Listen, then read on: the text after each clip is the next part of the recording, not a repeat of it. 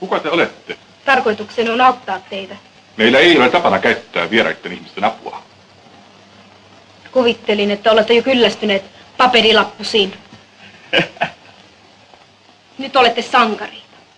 Mutta ensin olette kyllin lapsillisia ja kirjoitatte salaliittonne tarkan osoitteen johonkin muistikirjaan. Aatos Salminen. Lennart Hall. Tuulikki Paananen näytteli vain yhdeksässä elokuvassa, mutta silti hän on yksi mielenkiintoisimmista suomalaista elokuvatähdistä. Joillekin varmaan unohdettu, joillekin ikuinen. Millainen tähti Tuulikki Paananen on tietokirjailija Outi Heiskaselle? Tuulikki Paananen oli hämmästyttävä tuttavuus, niin kuin varmasti monille suomalaisille elokuvaharrastajille ja tutkijoillekin, niin eh, syvällisemmin suhteellisen tuntematon tapaus. Mutta kun lähdin sitä hänen taustaansa ja, ja tätä elokuva, elokuvauransa penkomaan, niin, niin siitä alkoi paljastua niin mielenkiintoisia seikkoja, että Tuulikista tuli kyllä minun henkilökohtainen suosikkini ihan sinne ykköskaartiin näiden suomalaisten elokuvatähtien joukossa. Vanha elokuva alan artikkeli, juttu muistaakseni kuvaili häntä suomalaisen elokuvan salaperäiseksi muuttolinnuksi. Ja se on mun mielestäni hirveän hyvä, hirveän hyvä luonnehdinta Paanaselle, koska hän oli tämmöinen komeettamainen ilmestys kotimaisella elokuvatähtitaivaalla – mutta onnistui sitten myös siis ihan todella lyhyen ajan sisällä jättämään tällaisen lähtemättömän jäljen myös meidän elokuvahistoriaan. Sanot tuon muuttolintusana ja se varmaan viittaa siihen, että Tulkki Paananen oli amerikkalainen, mutta teki filmiuransa Suomessa. Hänen isänsä oli tällainen viululahjakkuus – ja äiti oli sitten amerikkalainen pianisti. Pananen syntyi 1915 Suomessa ja Suomessa hän teki nämä merkittävämmät elokuvatyönsä, mutta eli Yhdysvalloissa suurimman osan elämästään. Ja tämä kotitausta on mielenkiintoinen. Viulistilahjakkuus isä Ernest Paananen lähtee kiertueelle maailmalle ja päätyy sitten Amerikkaan, jossa tapaa äidin Fanny Bain. Ja heille syntyy lapsia Tuulikki Paananen syntyy kuitenkin Savonlinnassa. Perhe päättää muuttaa Savonlinnaan 1900-luvun alkupuolella. Viihtyy kuitenkin, ymmärrän kyllä syyt, silloissa Suomessa vain sitten neljä vuotta. Siinä on sisällissota ja kurjuutta ja kaikkea muuta ympärillä ja kun heillä on kuitenkin kokemus Amerikasta ja musiikilliset lahjat, niin lähtevät sinne takaisin, mutta sitten käy niin, että Tuulikki Paananen varttuu nuorena 230-luvun Amerikassa – ennen Suomeen tuloaan, siis ihan aikuisikään asti parikymppiseksi. Mitä Tuulikki Paanasen nuoruudesta ja lapsuudesta sillä Amerikassa tiedetään vai tiedetäänkö mitään? No ihan ensiksi mun täytyy korjata sen verran, että, että Tuulikki, joka siis tosiaan syntyi vuonna 1915 Savonlinnassa, niin hänen vanhempansa Ernest ja Fanni niin olisivat ilmeisesti halunneet jäädä Suomeen. Mutta tähän liittyy tällainen kansallisuuskysymys. Eli kun Eurooppa oli sitten niin kuin suursodan pyörteissä ja näiden suurten levottomuuksien pyörteissä, niin Yhdysvallat, Yhdysvallat alkoi patistella omia kansalaisia, että nyt olisi korkea aika palata emämaahan. Ja niin myös sitten Ernest ja Fanni pakkasivat kimpsunsa ja kampsunsa ja tyttärensä sitten paluu, paluu kuormaan ja lähtivät takaisin Yhdysvaltoihin. Ja Tuulikki oli silloin neljävuotias. Ilmeisesti Ernestin ja Fannin avioliitto alkoi hyvin pian rakoilla sen Yhdysvaltoihin paluun jälkeen, koska koska avioero tuli ja, ja, ja vuonna 2028 niin Tuulikin äiti meni uusiin naimisiin. Mielenkiintoista on myös se, että Fanny Bay Paananen meni naimisiin mitä ilmeisimmin toisen Amerikan suomalaisen miehen kanssa, Herman Runo, alkuperäiseltä nimeltään Runovaara nimisen tohtorin kanssa. Ja, ja Tuulikki muutti sitten äitinsä ja isäpuolensa kanssa Hollywoodiin. No Hollywood sitten tarjosi tietenkin mitä varmasti herkullisimman kasvuympäristön Tuulikille, joka rakasti elokuvia. Ernest isä oli aikoinaan jo silloin ö, tytön pienenä ollessa oli tehnyt, heittänyt säistyskeikkaa muun muassa elokuvateattereissa, joten nämä nyt on sellaisia myös, sanoisin, luontaisetuja aina elokuvamuusikoiden lapsille, että pääsee sitten tietysti ilmaiseksi katsomaan elokuvia ihan, ihan koko sielunsa halusta ja sydämensä kyllyydestä. Ja sen verran olen saanut selville, että, että tämä elokuvan rakkaus kyllä niin kuin iskostui tuulikkiin jo ihan, ihan tosi varhaisella iällä. Ja mikä nyt voisi olla parempaa tietysti kuin että päästä Hollywood High Schooliin käymään omaa kouluaan. Ja, ja sitten tietysti Fanni, joka äitinä tietysti havaitsi oman tyttärensä lahjakkuuden lajin, niin pisti sitten tyttären myös tanssikouluun hyvin varhaisessa vaiheessa. Ja, ja jo ihan kouluvuosinaan niin Tuulikki tanssi Hollywoodissa.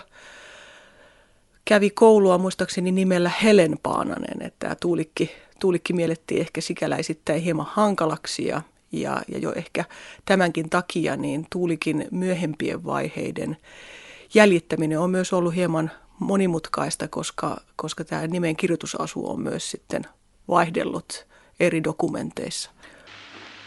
Virva, saanko keskustella kahden kanssasi?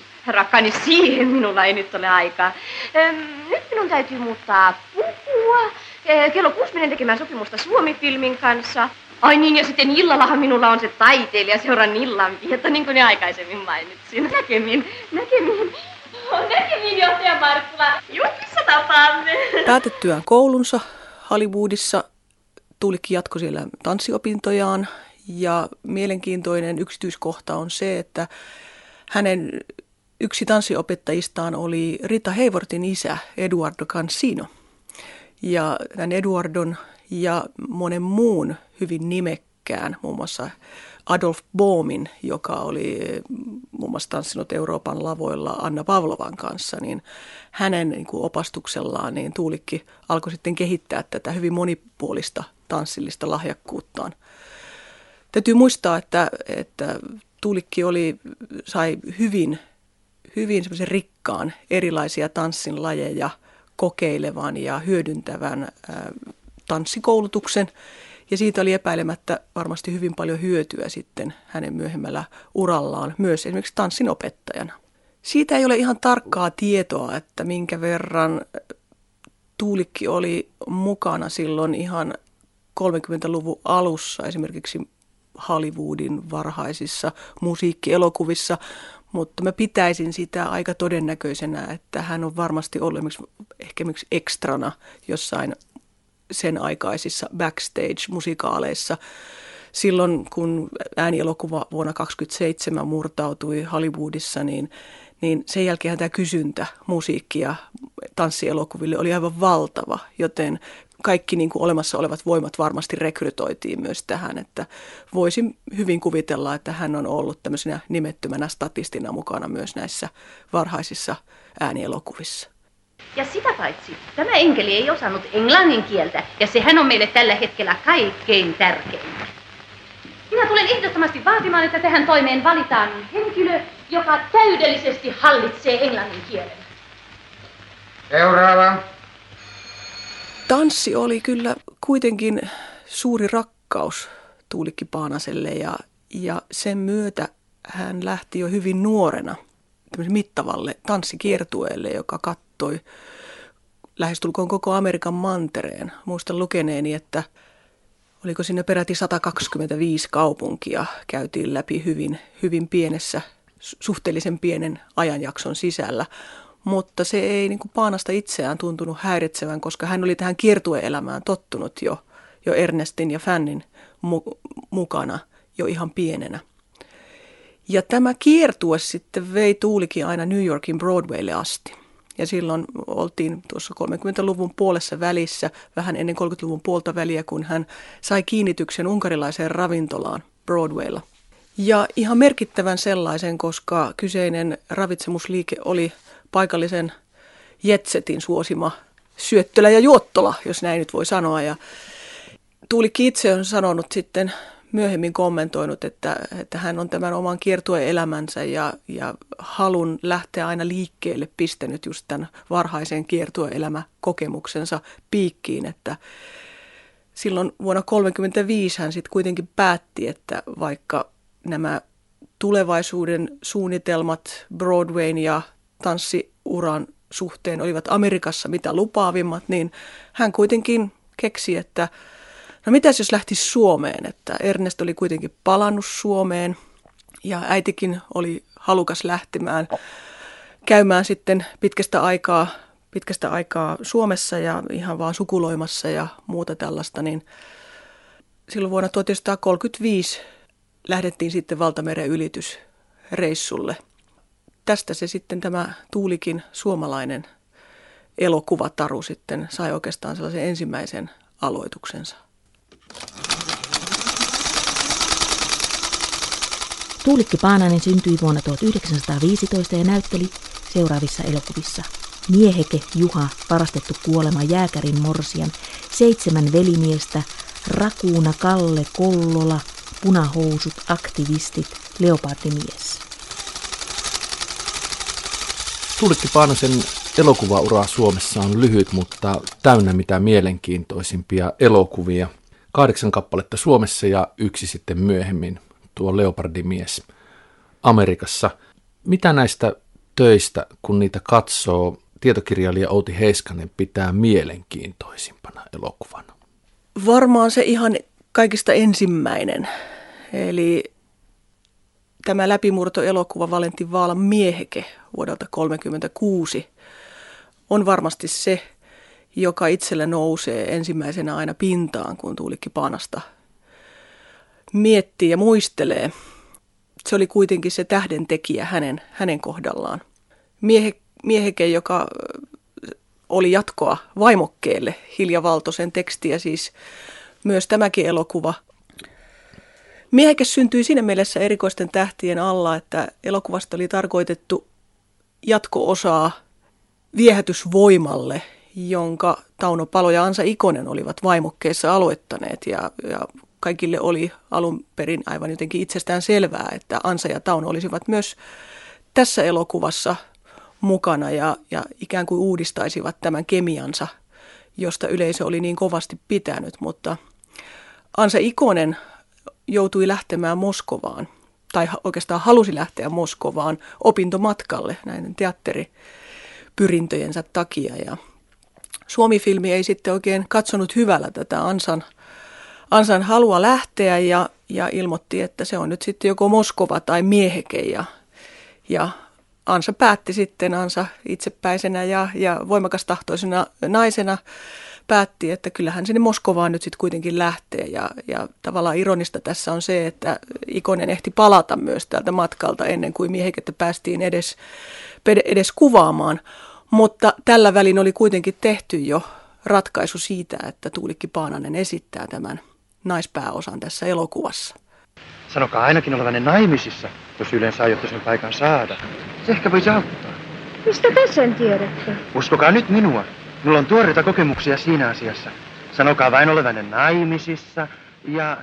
Tuulikki Paanasen päätyminen miehikkeen naispääosaan oli aika lailla onnekas sattuma. Hyvä ajoitus, niin kuin on aina tietysti ollut avainasemassa, kun elokuvatähtiä on tehty.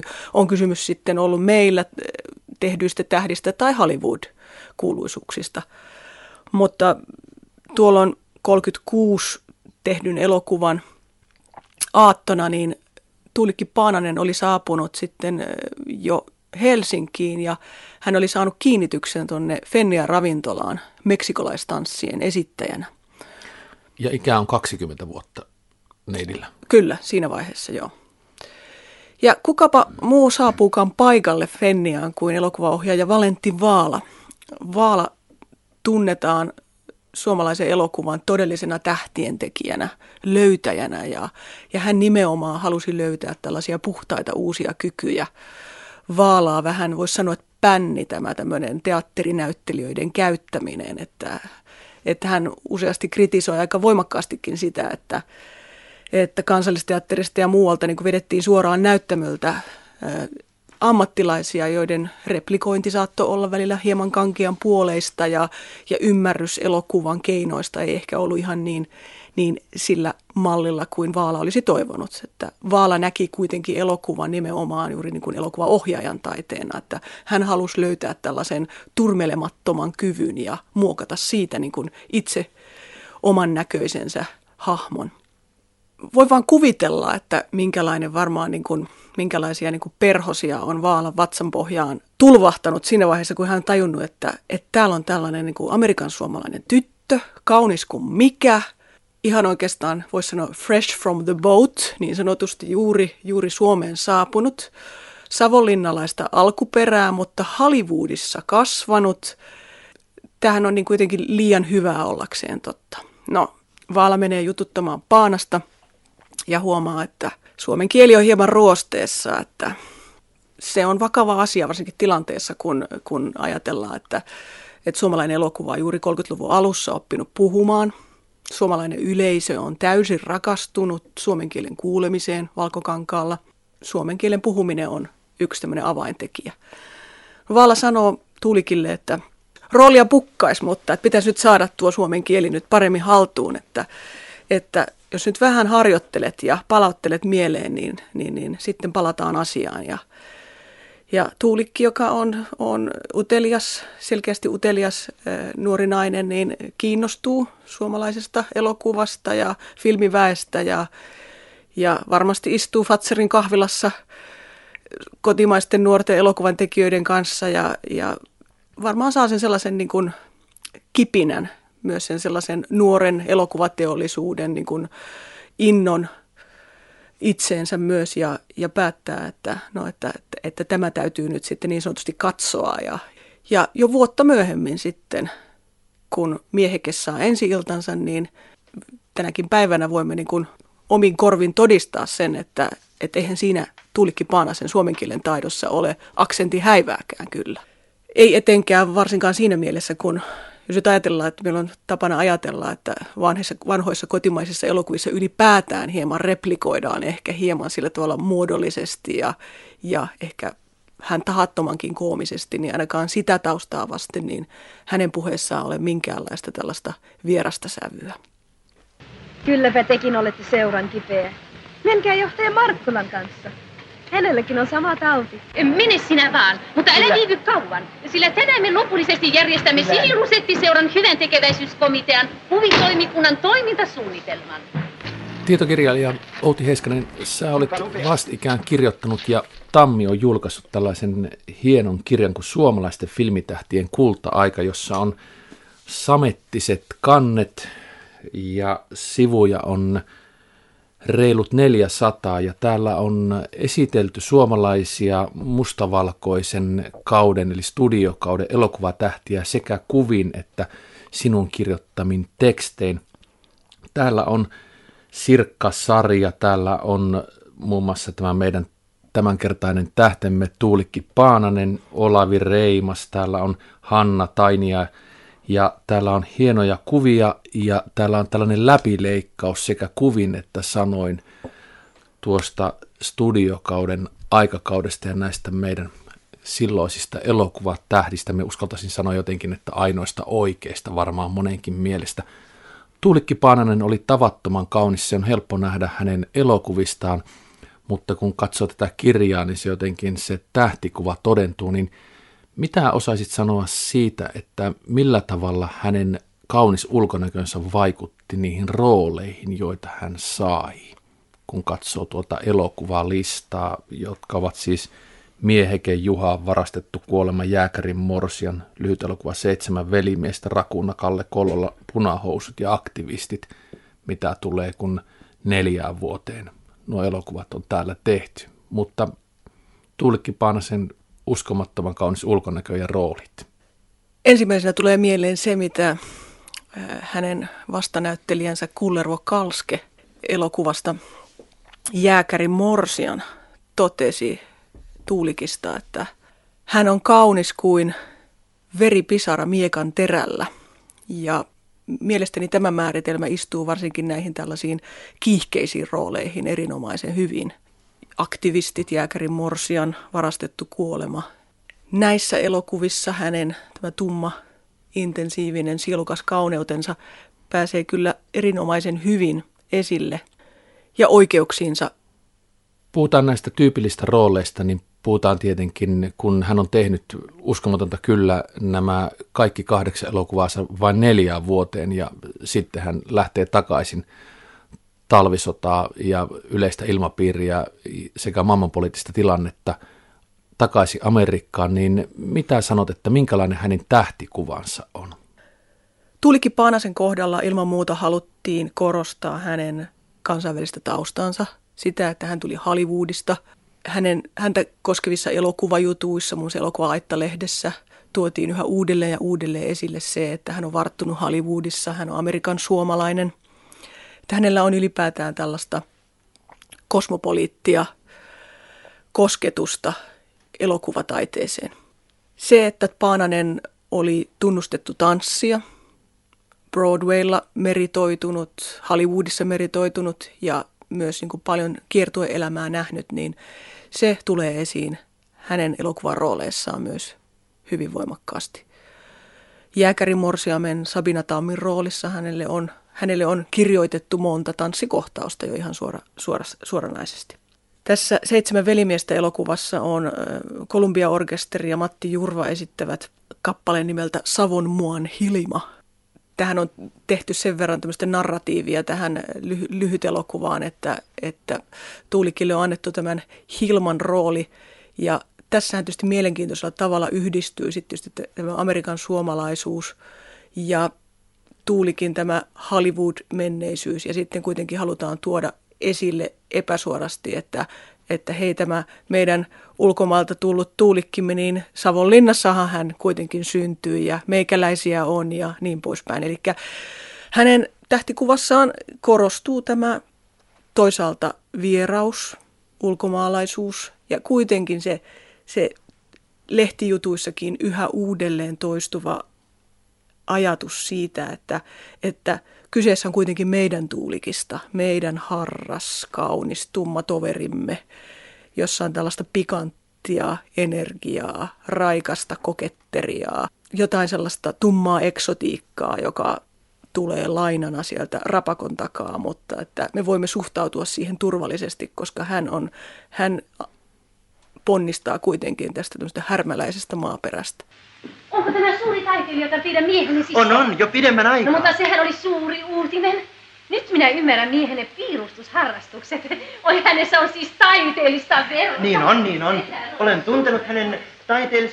Kun mä etsin Tuulikkipaanasta tietoja, sain käsiini, kiitos Yleisradion tietopalvelun, tällaisen elokuva-aitta-lehden vuodelta 1939, ja tässä Tuulikkipaananen on jo sitten lähtemässä Suomesta ja ilmoittanut sen, että elokuvat on tältä erää tehty. Hän lähtee, ja tässä hän on kirjoittanut käsialalla tämän elokuvalehden lukijoille oman valokuvansa ja tekstin päälle – Suma sille ystävilleni sydämillisimmät terveiset Tuulikki Pananen ja sitten korjannut suomalaisille ystävilleni. Tässä elokuva-lehdessä vuonna 1939, siis vuonna, jona talvisota alkoi, maailmanpoliittinen tilanne on todella tiukka ja Suomi joutuu sotaan. Tuulikki Paananen ilmoittaa, että hän lähtee Suomesta, mutta mennään kohta siihen lähtemiseen ja syihin, mutta mitä Tuulikki Paanasen elämästä tiedetään noina viitenä vuotena ennen tätä lähtemistä Suomessa muutakin, kun hän teki kahdeksan elokuvaa, joissa oli lukuisia naispääosia ja hänestä tuli oikea elokuva tähti täällä. Yksityiselämän asioista tiedetään häkellyttävän vähän. Sen verran on, olen lukenut, että Suomi-filmi markkinoi jossain vaiheessa tällaista tyttötrioa, Helena Kara, Tuulikki Paananen, Sirkka Sari sillä tavalla, että, että kerrottiin, että he ovat kämppiksiä yhdessä, että silloin uransa alkuvaiheessa, että heillä on tällainen poikamies-tyttö-boksi, jonka he jakavat keskenään ja, ja si, siinä sitten tavallaan jokaisen uraa sitten pyrittiin pönkittämään, pönkittämään tällaisella tällaisella populaarilla tavalla ja tekemään heistä sitten, sitten niin kuin helpommin lähestyttäviä. Mutta mitä yksityiselämään tulee, niin net-detaljit ovat kyllä jääneet hämärän peittoon. Mutta toisaalta en pidä sitä mitenkään erityisen poikkeuksellisena, koska yksi jos toinen suomalainen elokuva tähti tulun 30-luvulla sai kyllä tuta tämän julkisuuden kirot jo ihan sen takia, että Helsinki oli, oli ja on edelleen niin hirvittävän pieni kaupunki. Mulle yllätyksenä ja käsittämättömänä asiana, että esimerkiksi näissä elokuvalehdissä, jotka olivat siis osa filmiyhtiöiden markkinointia ja he kustantivat näitä elokuvalehtiä, niin ilmoitettiin näiden elokuvatähtien kotiosoitteet sillä verukkeella, että fanit saivat kirjoittaa heille postia, mutta ajattelen sitä, että miltä se on mahtanut nuorista naisista tuntua, että niin ne kaikki tietävät senkin, missä minä oikeasti asun. Tämähän ei missään nimessä rajoittunut mihinkään postin kirjoittamiseen, vaan nämä ihailijat ramppasivat siellä soittamassa ovikelloa ihan kaikkina vuorokauden aikoina. Muistan jopa lukeneeni, että Aku Korhonen vähän huvittuneesti kertoi, että, että hänen perheensä Töölön asunnolla, asunnolla saattoi parhaana aikana käydä niin kuin tunnin sisällä tusina tyttöä pyytämässä nimikirjoitusta. Ja Korhonen nyt ei nyt vaikka tietysti suosittu näyttelijä olikin, niin, niin ei nyt ollut kuitenkaan mikään Tauno Majuri tai Kullervo Kalske, niin voi vaan kuvitella, että minkälainen trafiikki on ollut sitten näiden ykköshurmurien ja, ja, ja ykköskaunottarien ovien takana. Ei nuori mies, se ei ole pikkujuttu se. Passien tekemiseen tarvitaan koneita ja ne on ehditty meiltä hävittää. Konstantiinin kadulla oli ennen yksi venäläinen, joka niitä teki, mutta se joutui kiinni ja kuoli linnassa. Tulkki esiintyi siis vain kahdeksassa suomalaisessa elokuvassa ennen kuin lähti talvisodan tilanteen takia Suomesta pois.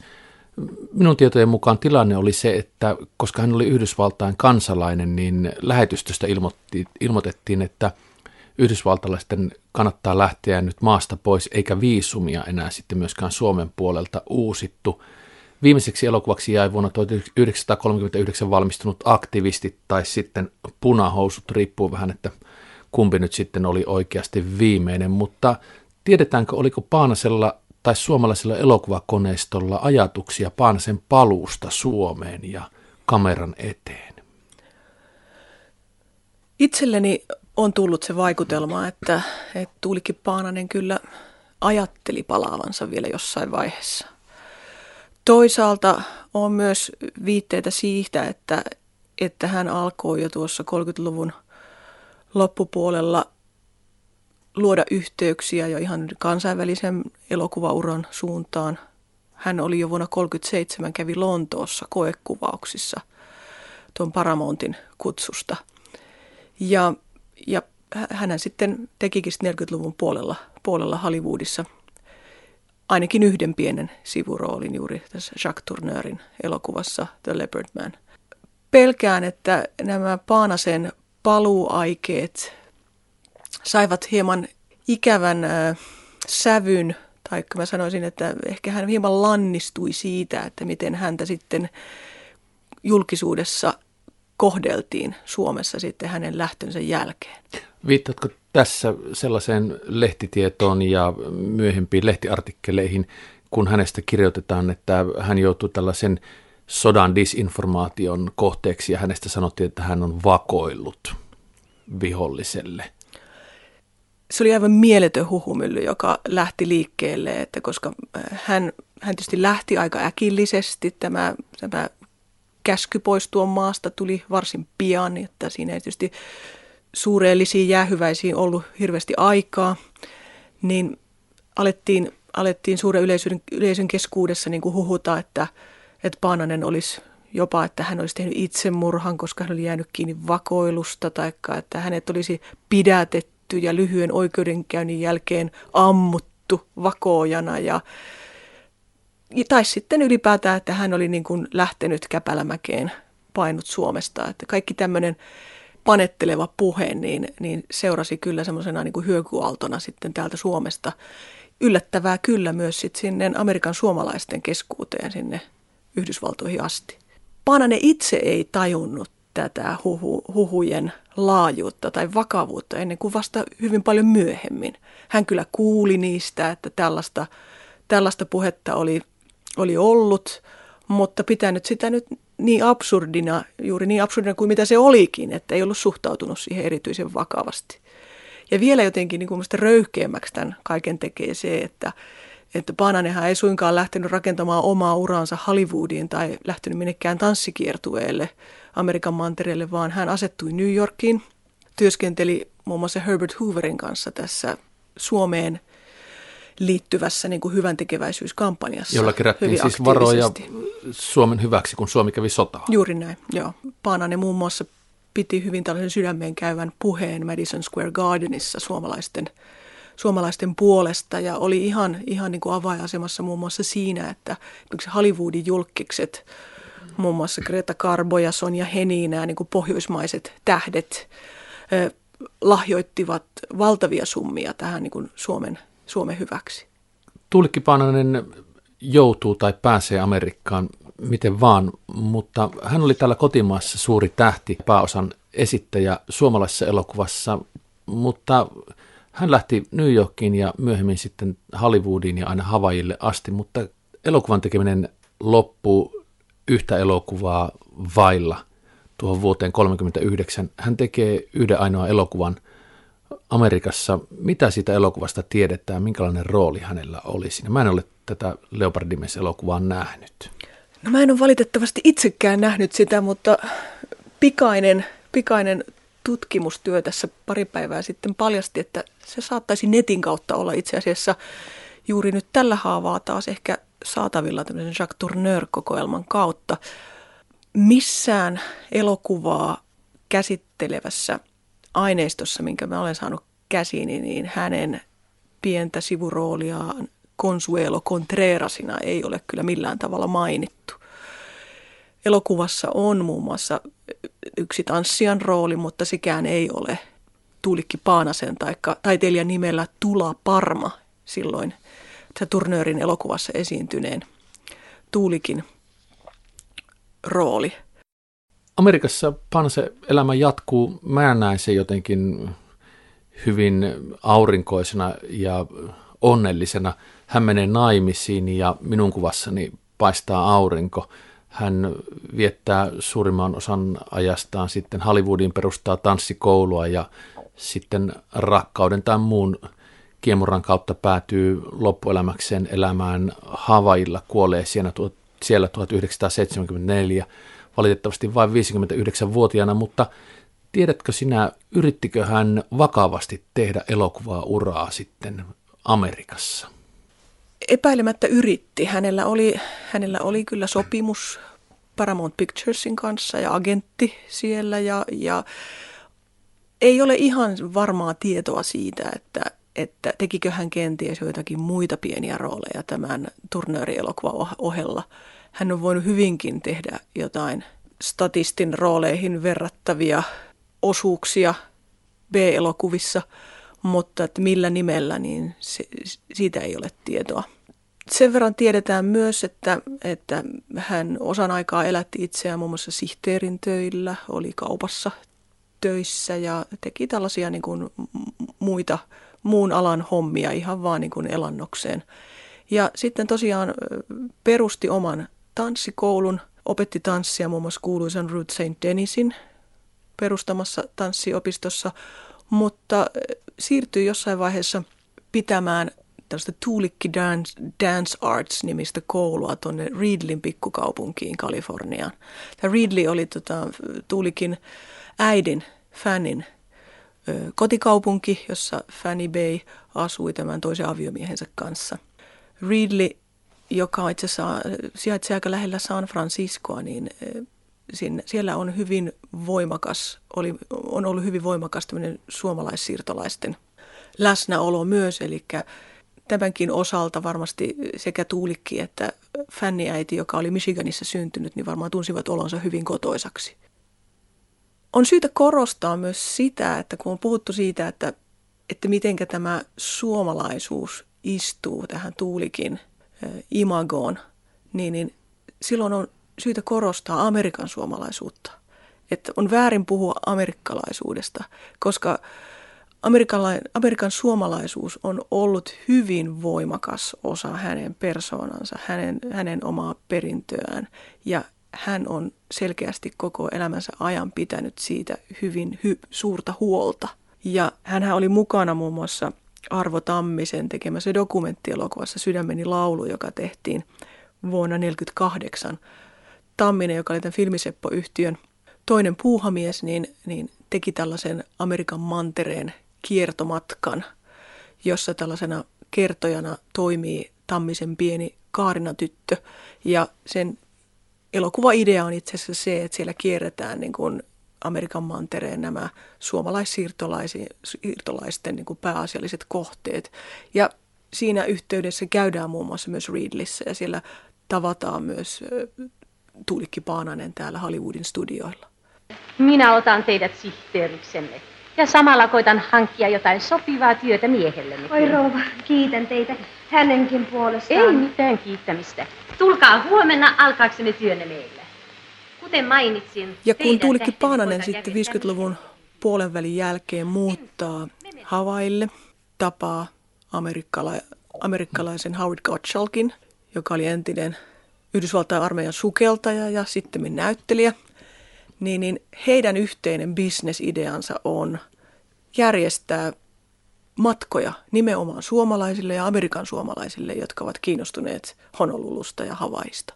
Eli jälleen tässäkin korostuu tämä Amerikan suomalaisuus.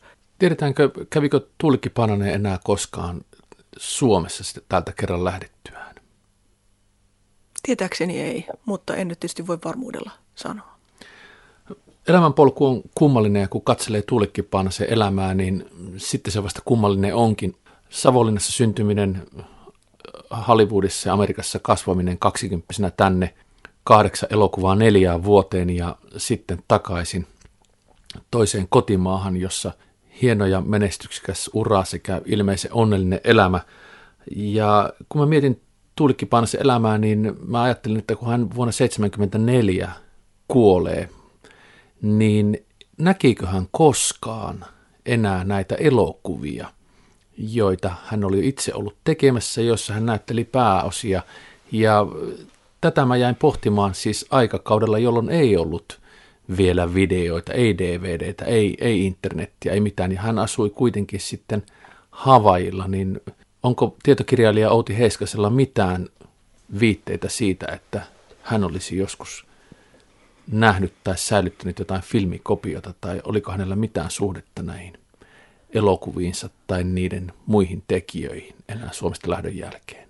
Mä voisin olettaa, että hän on varmasti nähnyt, että näitä kotimaisia elokuvia, joissa hän esiintyi, niitä myös.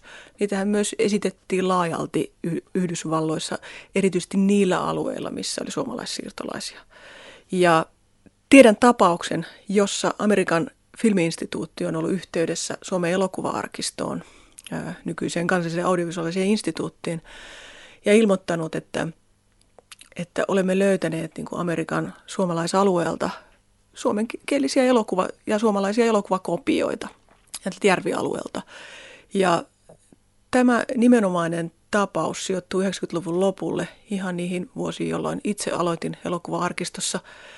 Silloin löytyi nimenomaan muun muassa Jääkärin morsiamesta kopio – ja nämä löydöt ovat olleet erityisen tärkeitä myös niin kuin arkiston näkökulmasta, koska esimerkiksi tuolloin 90-luvun lopulla niin saimme, arkisto sai käsiin, käsiinsä niin kuin erinomaisessa kunnossa olevia kopioita, joiden pohjalta saatettiin sitten tehdä uusia restaurointeja näistä suomalaisista klassikoista. Joten voisin kuvitella, että näitä kopioita on ollut ja hän on ehkä ollut suom- Amerikan suomalaisten tapahtumissa vierailijana. Hän on kuitenkin ollut hyvin aktiivinen siihen suuntaan, ehkä ollut alustamassa, vierailemassa, kertomassa omasta urastaan. Ja toinen yksityiskohta, mikä minulle paljastui ihan, ihan taannoin, oli se, että tulikin äidillä, fännillä, oli itsellään elokuvakopioita. Että hänen jäämistöstään löytyi elokuvakopioiden kokoelma – mutta nämä, tiettävästi nämä filmikanisterit olivat aika huonossa kunnossa, että, että niin kuin tiedät, niin, niin filmin säilyttäminen on tarkkaa puuhaa, että, että se ei, sitä ei voi, sitä ei voi niin kuin varastoida ihan miten tahansa.